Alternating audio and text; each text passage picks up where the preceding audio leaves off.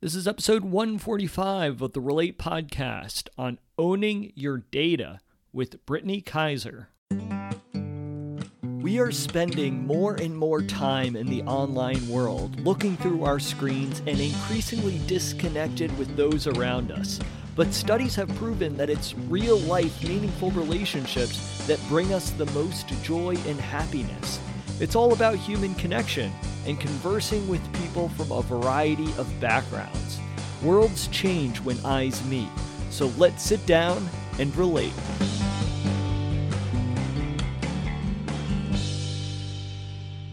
I am your host, Patrick McAndrew, and welcome to yet another episode of the Relate Podcast. So happy to have you here. Hey, if you are a fan of the Relate podcast, head to Apple Podcasts and leave us a review. This always goes a long way in spreading the word and mission of this podcast to a wider audience. It will be greatly appreciated.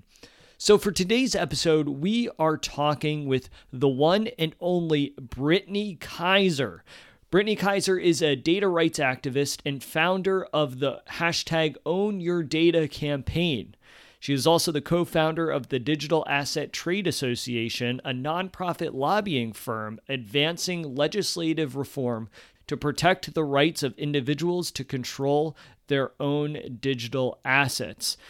Brittany is very well known in this space, in the data privacy space. You might recognize her from the documentary The Great Hack, which she is prominently featured in. She is also the author of the book Targeted, which I highly recommend checking out. And she has been doing a wide variety of different great advocacy work in this space. And specifically in this episode, we talk about a wide variety of different things. We talk about the overall impact of technology, data rights, and advising tech companies to implement data rights into their organizations. We talk about preventative diplomacy. We talk about the Facebook and Cambridge Analytica scandal as well, which Brittany saw herself entangled in. We talk about data protection and privacy laws. We talk about the future of the data industry as well, what it means for us as citizens to own our data, and just a wide variety of different things that are super important in our society today, where we really need to have a deep knowledge and understanding of the ways in which technology impacts our lives, impacts our well being, and impacts the world at large. If you like this episode, feel free to share it with a friend who you think it might really resonate with. This is a powerful episode. Be sure to tune in and also take advantage of all the resources that Brittany mentions throughout the episode. So, without further ado, let me please introduce today's guest of Relate, Brittany Kaiser.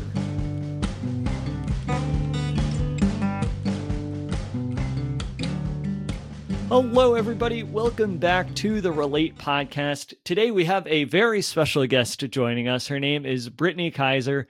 Brittany, thank you so much for joining us on the show today. Absolutely. Thank you so much for having me.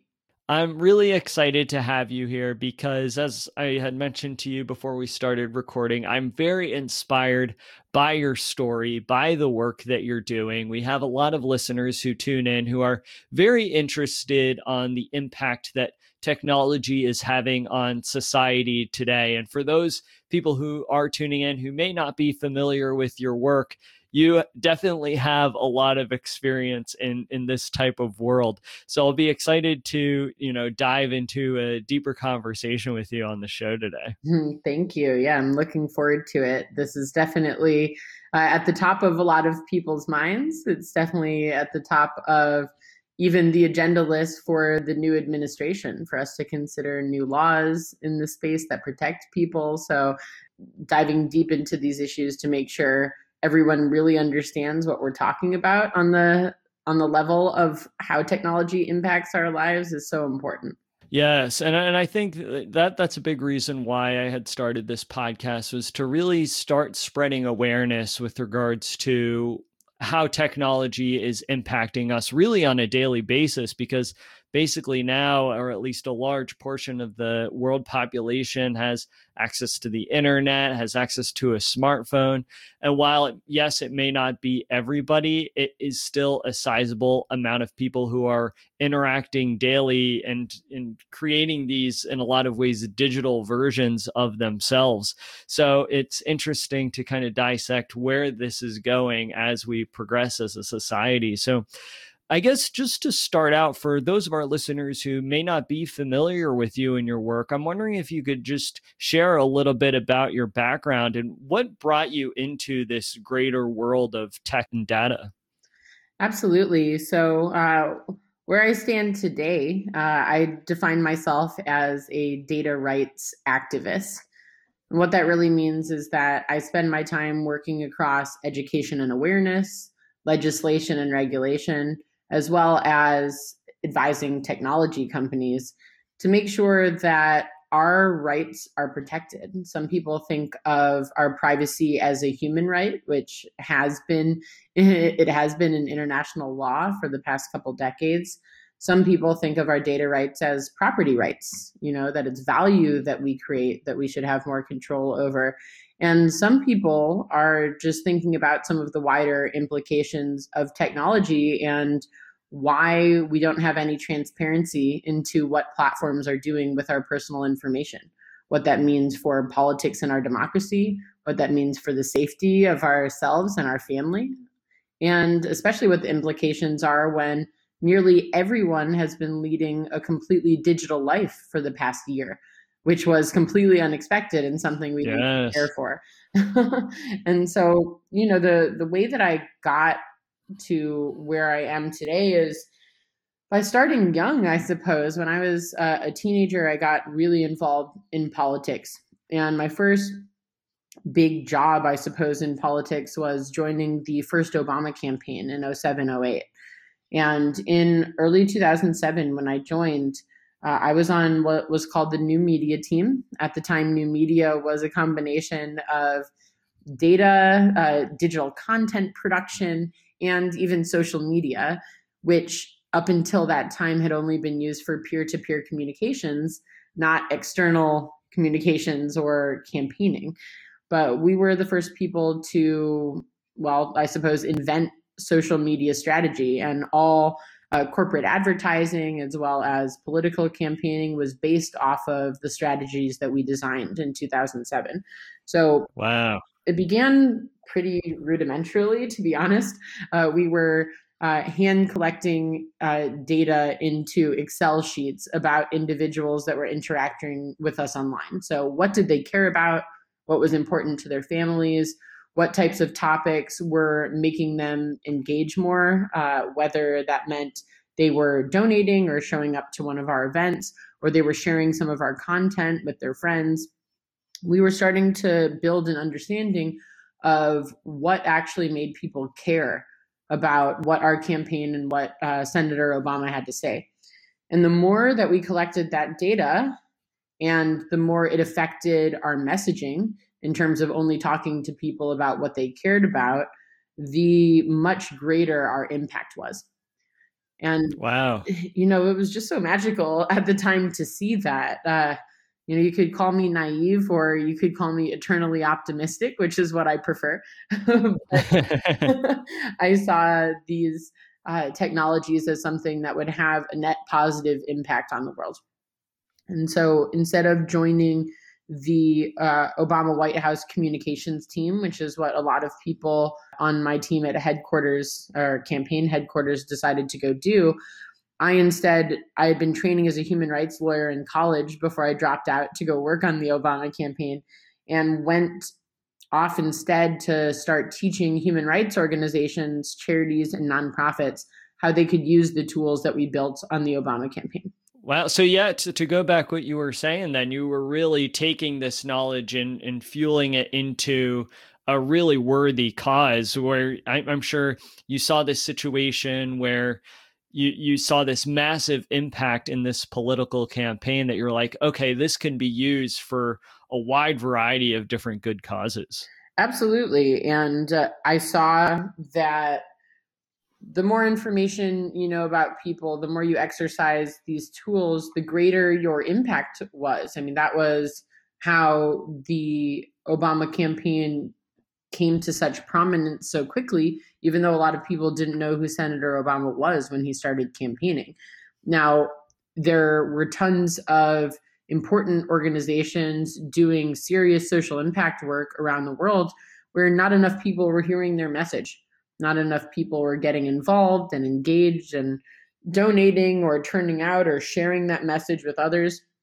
And so it seemed very straightforward to me that these organizations that didn't have you know the the money capacity and connections of a presidential election campaign should still have access to these tools and understand how to use them so that they would have a real opportunity to get their message heard and therefore be able to do their work properly yeah, it's it's really amazing. Even like just thinking back then, and and you really have this. You know, you were you were there. You have this really uh, prominent account of of the possibilities that were were present in social media and the the potential good that it could do as well.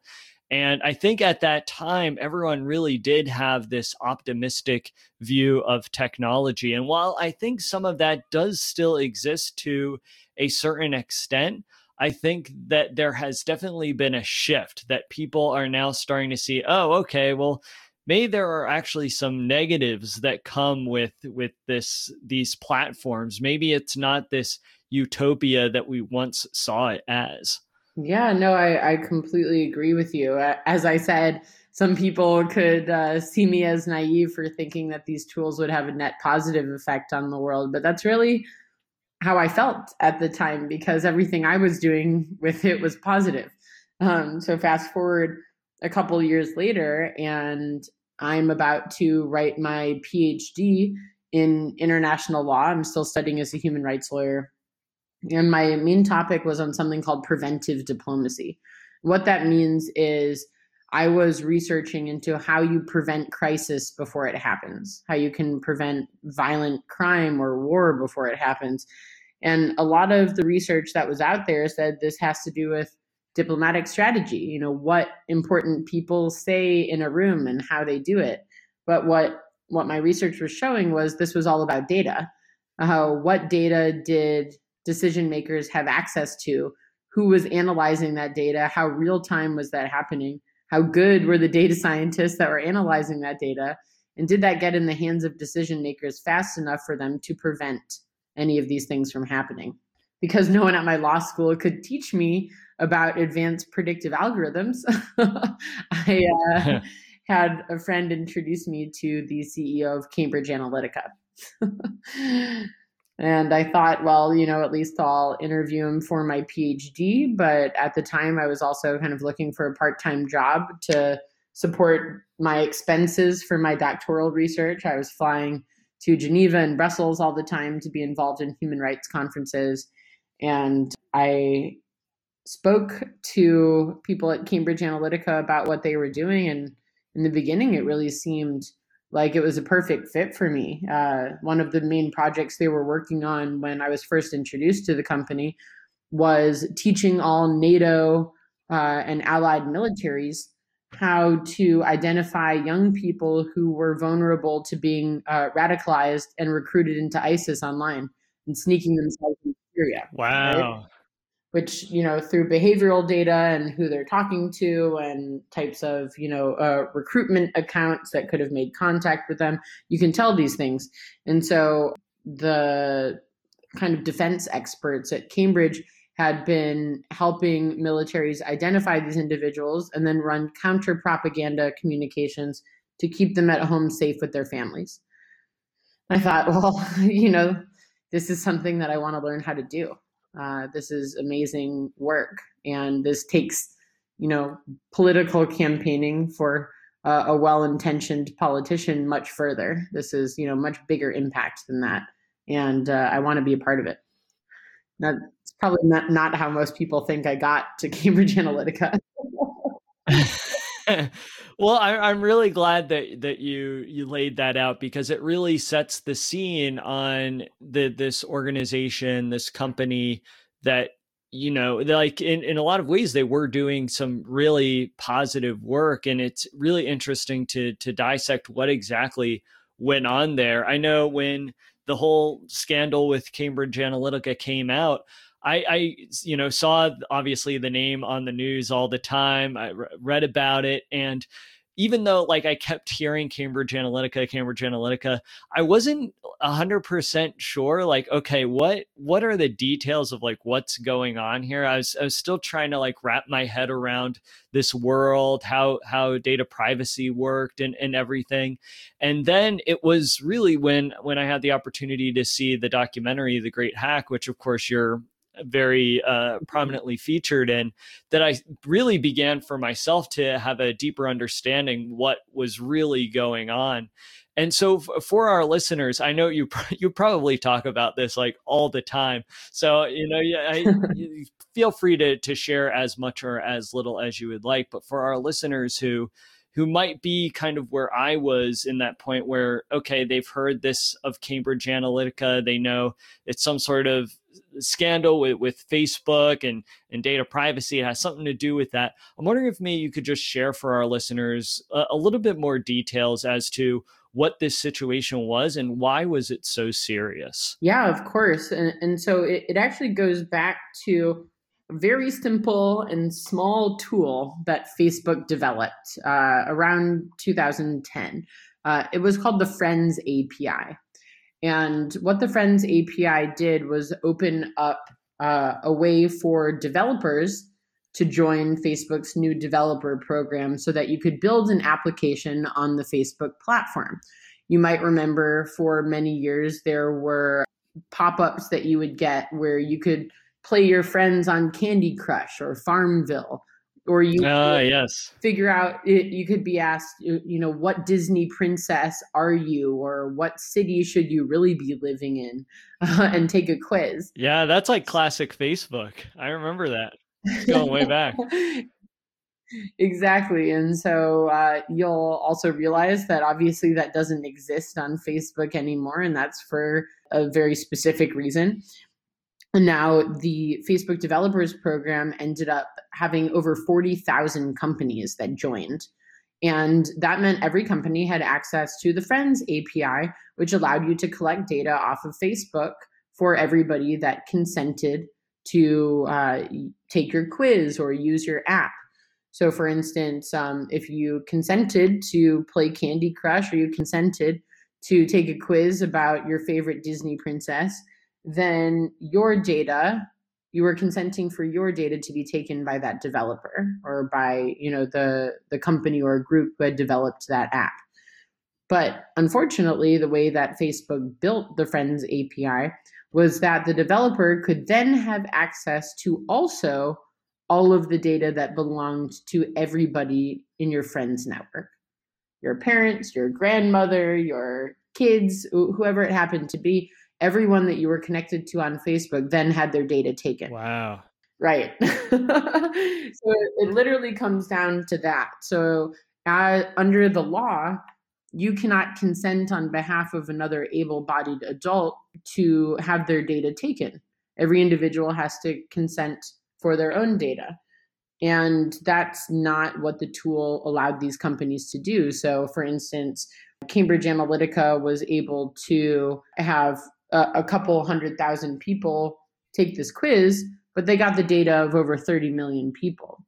There were you know bigger applications than the Cambridge Analytica's "This is your digital life" quiz, and therefore uh, big platforms like Candy Crush and Farmville definitely got the data of everybody on Facebook because they had millions or tens of millions of people using their app and therefore it would have touched everybody on facebook who at least had you know one friend right? Wow. And that uh, and that was the core issue in the beginning which was that anyone who collected facebook data cambridge analytica being one out of over 40,000 companies had illegally taken most of the data that they had. And a lot of these companies turned around and started selling this data on the open market so anyone that had a Facebook account before April 2015, when they closed the program, their data is probably on millions of databases all around the world today, and you're not going to be able to get it back. Uh, and that's just unfortunately the reality. But that's not really where the scandal ends. The reason why Cambridge Analytica and Facebook had such a bigger public profile was because instead of a lot of the other companies in the developers program that went to go use this data for user experience or maybe sold this data on to other data companies just for advertising purposes. Cambridge Analytica ended up having clients like the Brexit campaign and Donald Trump for president, and the Defeat Crooked Hillary campaign, which was a, a super PAC called Make America Number One in support of Donald Trump. And what some of these clients did with all of the data that existed at Cambridge Analytica, Facebook data included, was to run disinformation campaigns, to use racism and sexism in their messaging and weaponize it, to run voter suppression tactics. And that's that's where this really blew up uh, because it wasn't just that people's data was illegally taken off of Facebook. I mean, that was the main problem for Facebook. But then once that data was taken off and used in modeling and basically uploaded back into Facebook to target people, the messaging that was being used was tantamount to, as some people would say, the undermining of democracy or democratic principles. So it got a lot worse than just a data rights violation, unfortunately.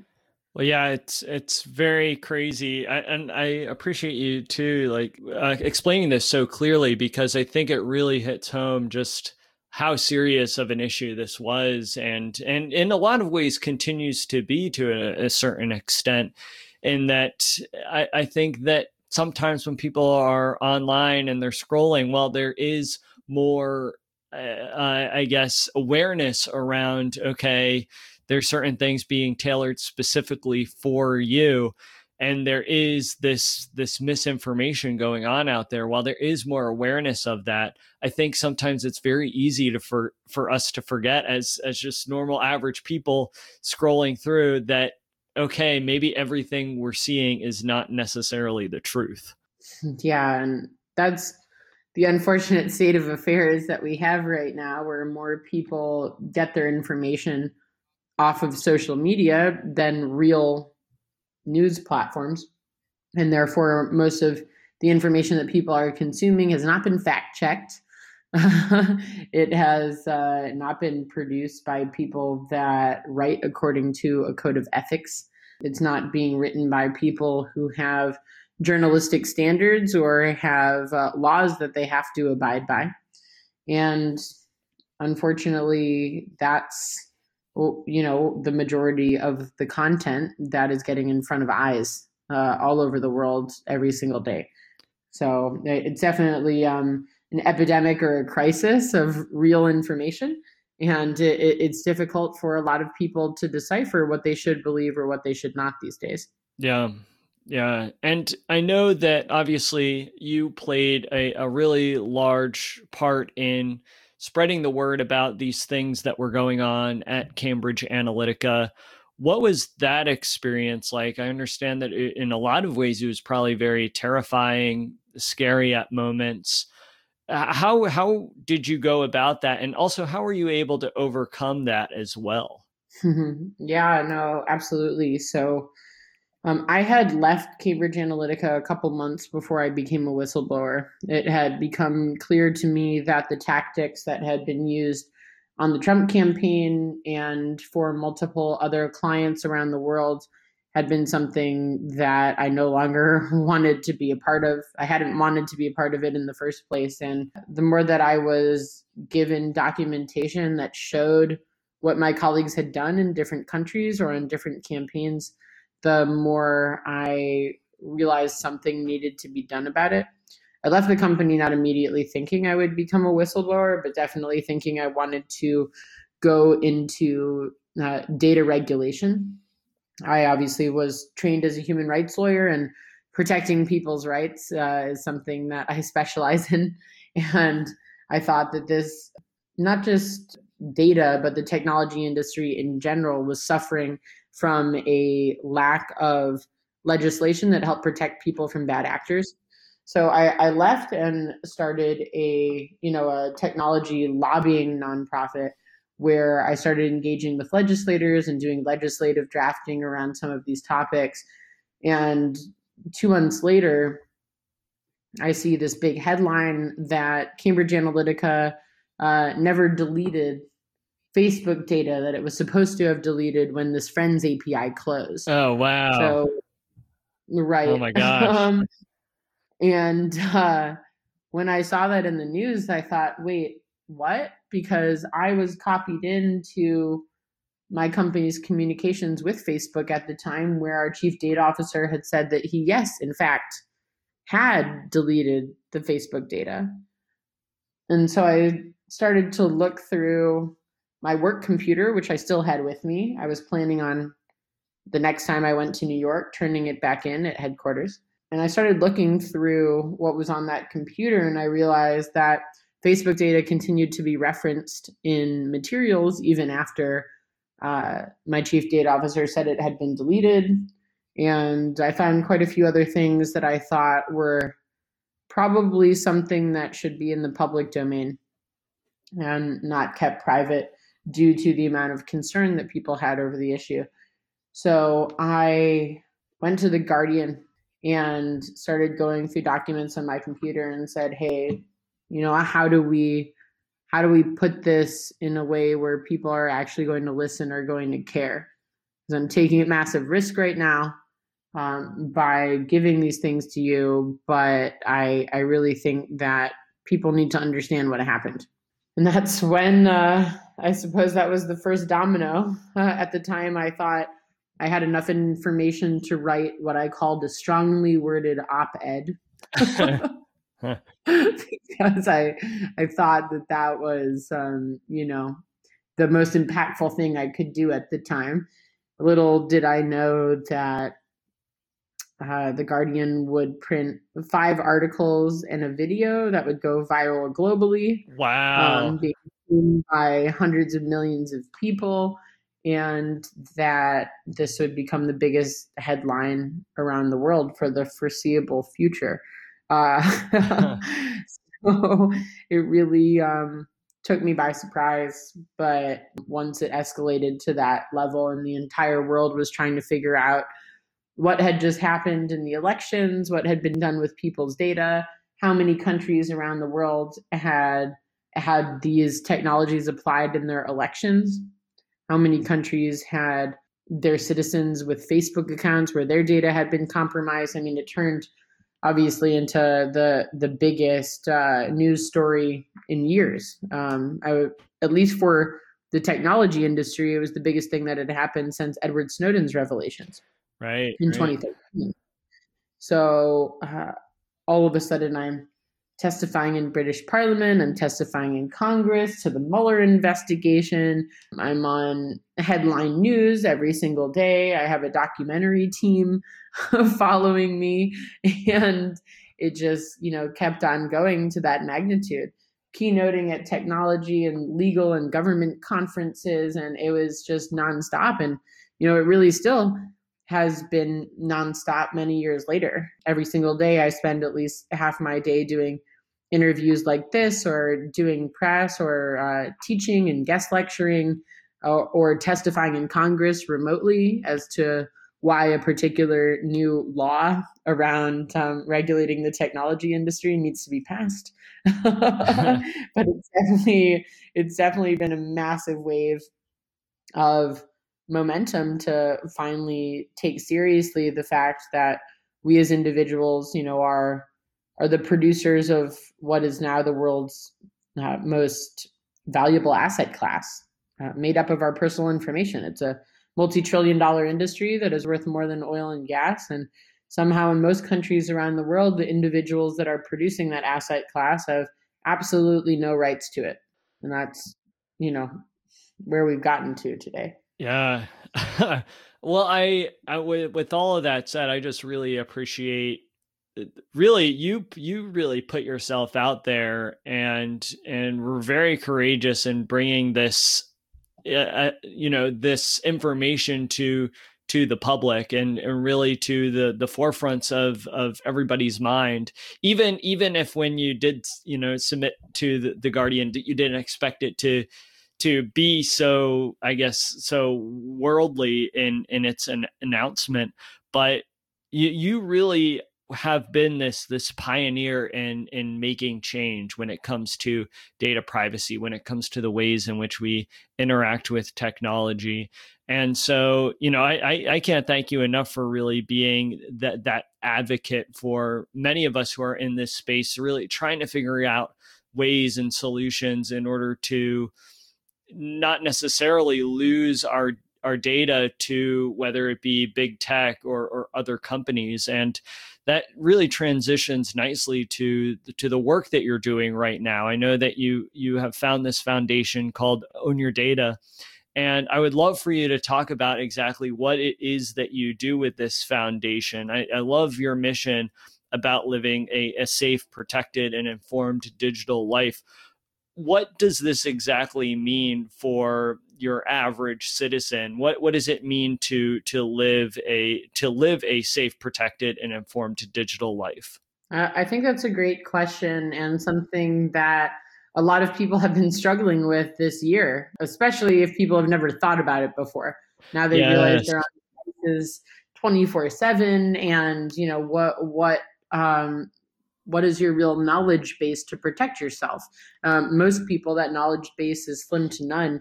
And I, I, came to realize that while I had started kind of my, my global Own Your Data campaign, which was a campaign to raise awareness of you know what data is how valuable it is and how even though we have the human right to privacy our privacy is not really protected in law and therefore companies do not have an obligation to protect us against bad actors, whether they are bad actors or bad actors are using their tools or platforms. That in general, you, you know, as soon as you get on a technology platform, it's the Wild West. It's not the same expectations you would have if you're walking down the street, right? And so, leading a safe, protected digital life really should mean that you have, first of all, transparency. So, if you are going to use a platform, you know what information is going to be collected about you while you are using it. You know how that information is going to be sold on or shared with other partners. You know how that data is then going to be used. Right now, in general, we don't have access to any of that. So that's just the basic transparency aspect. Now, in order to lead a really safe informed and protected digital life you don't just need transparency you need you need consent. You need permission structures. So if you were to log into a platform and they told you the data that they're going to collect about you and who they're going to sell it to you should be able to opt out of that and say you know you can only collect minimal data for my user experience or you can only sell my data to these companies but not to these companies. And besides the consent and permission, in the end, that's what type of value is being uh, created from your data, from your personal information, and why don't you have any access to it? So if your data is being sold for however much, why isn't a portion of that value given back to you? Why can people just sell your personal information without you reaping any benefit or reward from it whatsoever. So when we're talking about having transparency, having consent and permission, which is really control, and then having access to that value or the monetization of your data, those are some of the most important concepts in really having, you know, a, a safe and protected and successful digital life. And we're, we're really at the beginning of that process you know with with uh, legislation and regulation in many countries around the world uh, countries are starting to write their first ever data protection and privacy laws. So we're starting to get some rights to at least ask companies or governments what data they hold on us ask for them no longer to use our data to market or sell things to us or to sell our data on to others, and for the right to delete. So, if we want them to get rid of all information that they hold on us, then in many countries we do now have that right. Not yet in the United States, unless you are in the state of California. But we're starting to get there. All over Europe and many countries around the world are starting to enshrine these rights. Um, it's definitely trending in a positive direction uh, which is great.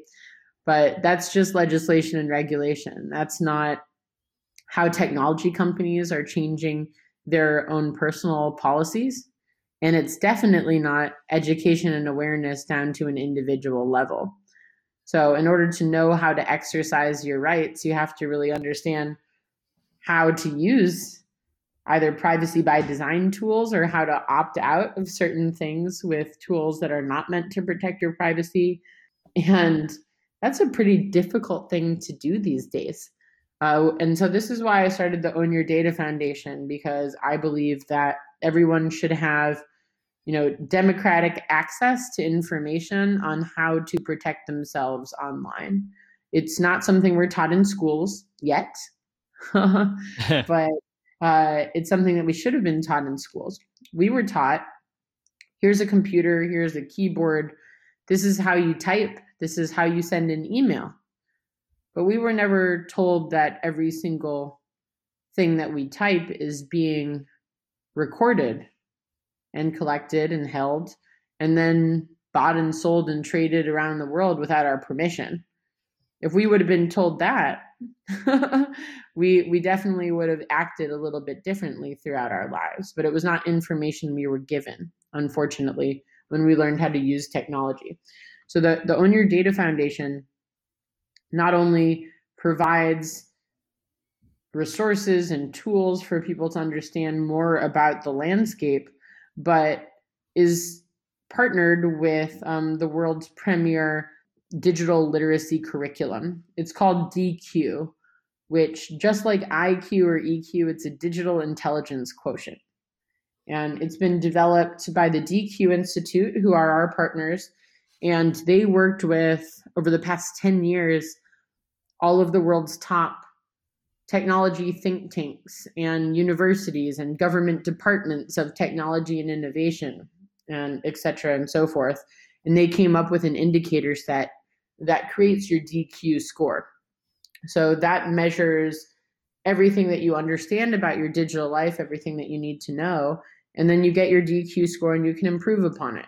There's eight different key parts of the curriculum, everything from understanding your digital footprint and the data you produce to having digital empathy so that you can use emotional intelligence online and on social media uh, which helps counter cyberbullying and, and things of that nature.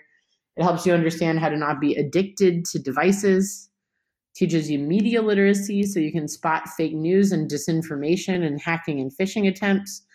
And, you know, throughout this curriculum, it provides you all of the tools you really need to not just protect yourself but to feel confident that you can be successful online and that you will not fall uh, victim to unfortunately a lot of the negative parts of you know engaging in a digital life Wow, that's that's amazing. I I love how there are just a wide variety of these different types of resources available because I was going to ask that I think that people as as we've discussed are just beginning to get some sort of idea and concept as to okay what does it mean with regards to my uh, data being online? How you know how are people going about tracking it? And I, I feel like it's difficult for a lot of people to grasp because data it's not like this tangible thing. It's not like a, a, phone, which is like a physical object, or it's not like a person that we could see and, and talk with live or even, you know, online, especially nowadays. Are, are there, I guess, are, are the development of these type of resources still in the works? And uh, I guess my, my question along these lines is that uh, when will people get the opportunity to be able to I guess, track their online activity to really go into this direction of owning their data, perhaps licensing it out or or or selling their data to a variety of different people. Are are we still in the process of figuring out how all of that is going to work, or have there already been a variety of different solutions that have been created for those kind of issues? Yeah, so that's particularly why I do spend a lot of my time advising technology companies. I sit on board of directors or advisory boards or data ethics boards of quite a few companies who are solving different parts of this problem. And I'm going to talk about it at a high level first, which is that what it really means to own your data is that you would have the rights, as I said, to transparency, to consent on ways your data is used, and then, of course, to monetize that data for yourself.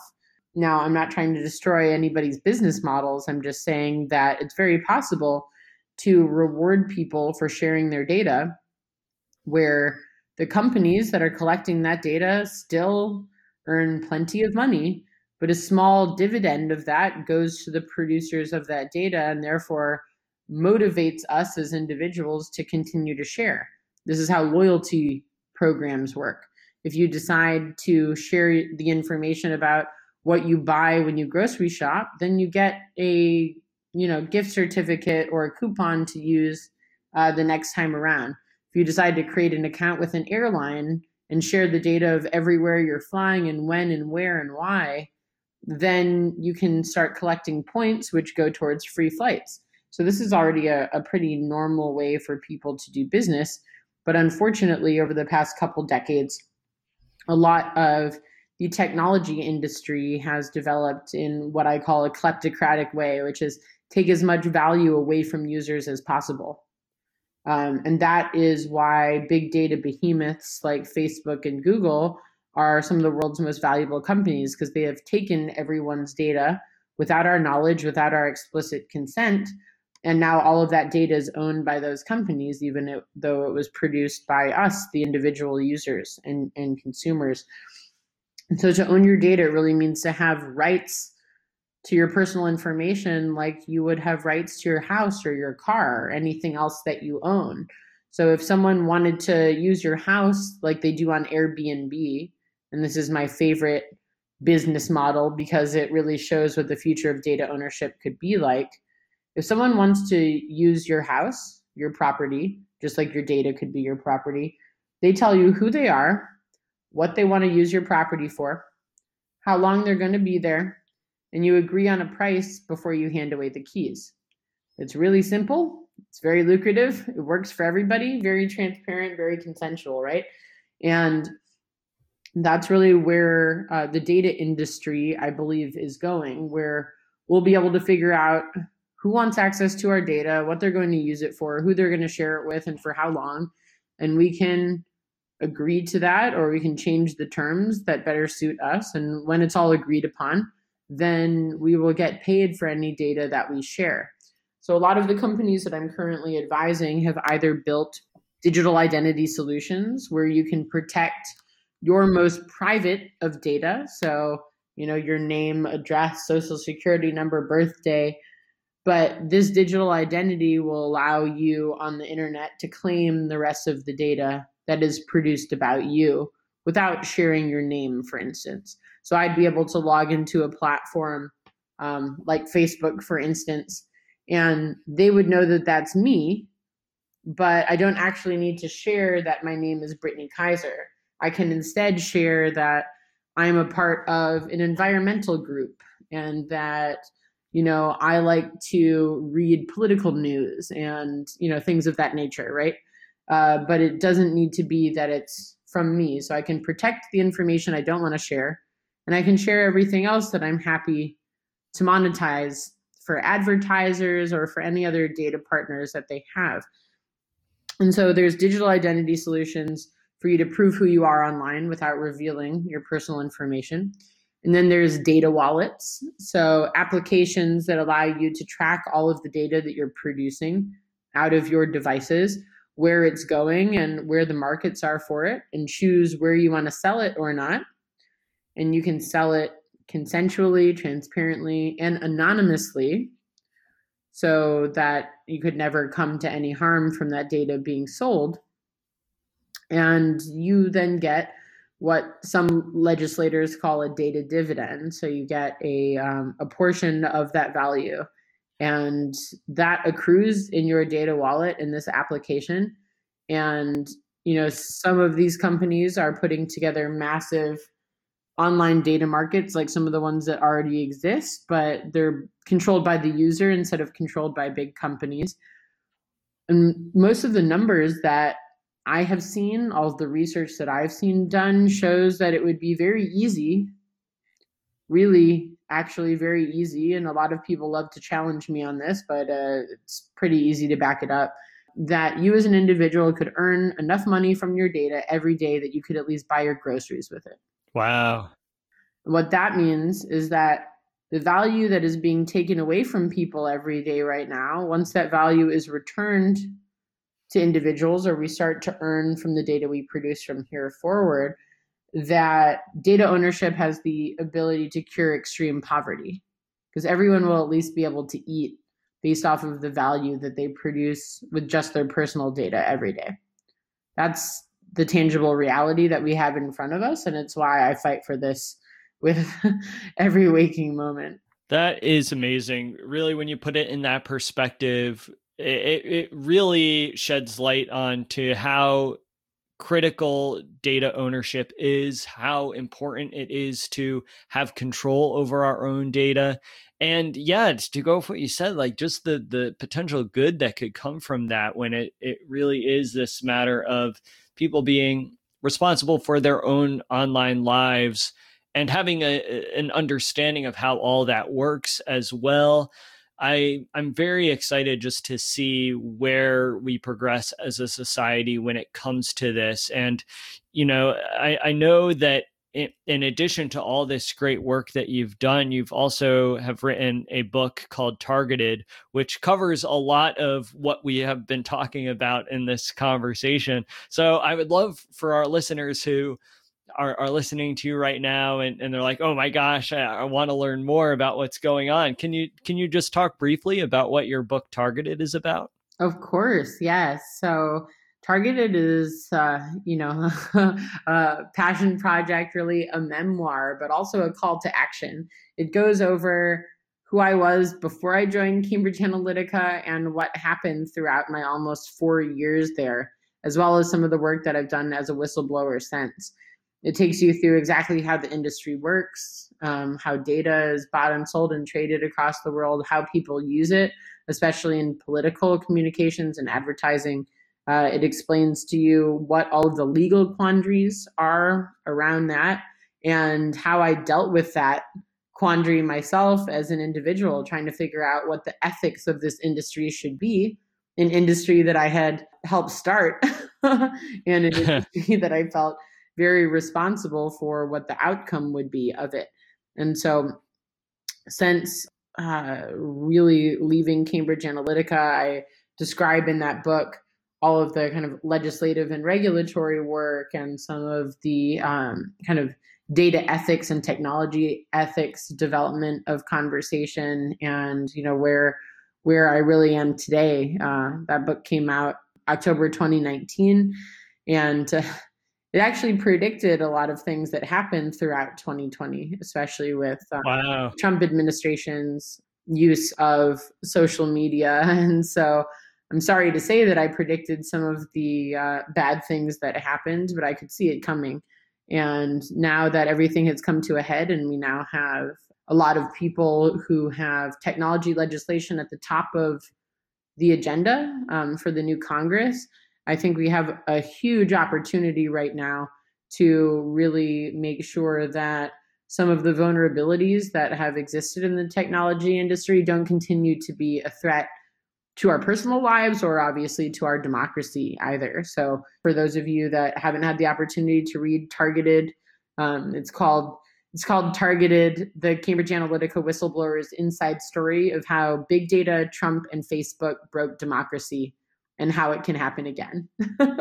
oh wow! It's uh, oh. it's a mouthful, but but a really important mouthful. To, it's so important. So, uh, Brittany, I cannot thank you enough again for joining us on the Relate podcast today. Not only for taking the time, but as I mentioned before, this work that you're doing, it's it's so important, and and you really are one of the pioneers who are really making sure that this work sees itself through in the long run, that it really becomes an important topic of conversation in the political sphere, in the social sphere, and just in the world in general. So, thank you so much for all that you do. Absolutely. No, thank you for caring and, and giving a platform to this conversation. Uh, the more people that hear this, the better. So um, for for anyone out there that wants to learn more about this, obviously, you know, reading reading my book is a great way to find that out. Uh, watching my documentary, The Great Hack, on Netflix um, is definitely a very deep yes, experience. Highly, highly recommend that for sure. and um, on my Own Your Data Foundation's website, which is ownyourdata.foundation. We have tons of resources that will help you learn more or dig into specific topics that you're more interested in. And uh, on social media, I am either at Own Your Data or at Own Your Data Now. Uh, Brittany Kaiser on uh, on every platform you can imagine. Yes, I'm still on social media. even though I testify against these companies in Congress. But, you know, as I said, the more people that hear this message, the better. And that's why I've decided to stay on.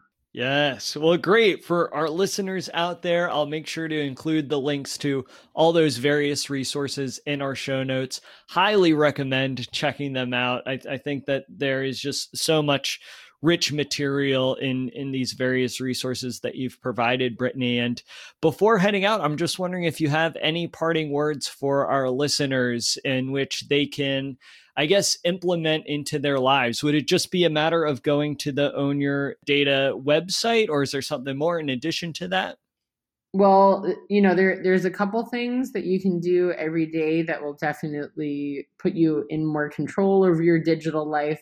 I would say start thinking about using privacy by design technology. And by that, I mean you could use Signal Messenger instead of WhatsApp. You could use DuckDuckGo or Brave browser instead of Google Chrome. Um, there, there are simple things like that uh, that really will change the landscape of how much data you are putting out there and how much of your privacy you're able to protect. I would also say we have a huge opportunity over the next couple months, especially to make sure that data protection and privacy law stays at the top of the agenda for the new administration, for those of you that are in the US. And so, if you've never done this before, or especially if you have, call your legislator and tell them that you care about your privacy, you care about data protection, and you want them to do something about it. It's really easy. You can look up who represents you and you can either send them an email or you can leave a voicemail. Trust me, they're not going to pick up if you call them. so a pretty quick thing to do, and you can just tell them that the, these are issues that you care about, and you hope that they'll take action on your behalf. The more they hear that, the more they are legally bound to actually take action on those subjects. So it's much more helpful than you could ever imagine. Great. Well, Brittany, thank you so much again for joining us on the show. Absolutely. Thank you for having me. Thank you for joining us for this episode of Relate. You can let me know your thoughts on this episode by going to Apple Podcasts and leaving me a review.